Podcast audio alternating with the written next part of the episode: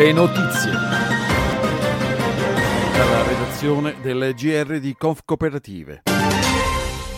Al primo posto per la categoria foto al concorso sulla sostenibilità si è classificata la cooperativa sociale Centro per l'Autonomia. È attiva nel Lazio dal 1997 e si occupa di favorire rapporti di cittadinanza attiva e processi di autodeterminazione sui temi delle persone più discriminate ed emarginate dal contesto sociale del proprio territorio.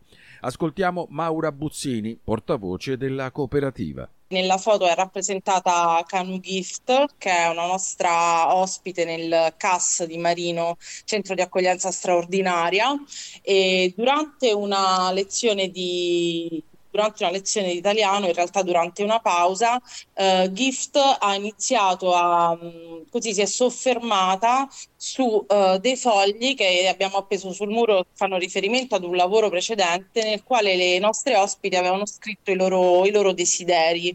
Questi desideri sono, sono sia molto semplici, ma um, in realtà fanno riferimento principalmente a, alla richiesta di, di, documenti.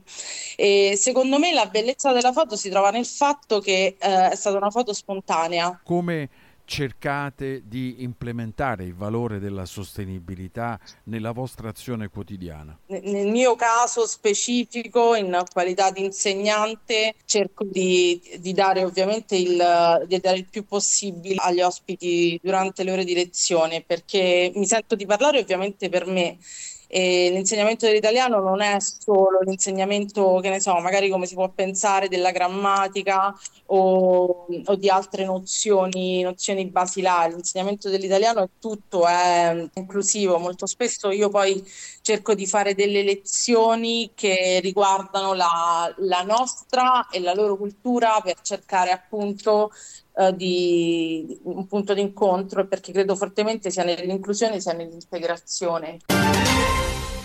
Dicembre caldo per la politica economica del governo impegnato su un doppio binario, ovvero l'esame della manovra in Parlamento e il confronto con i sindacati sul fronte interno e la riforma del patto di stabilità sul fronte europeo.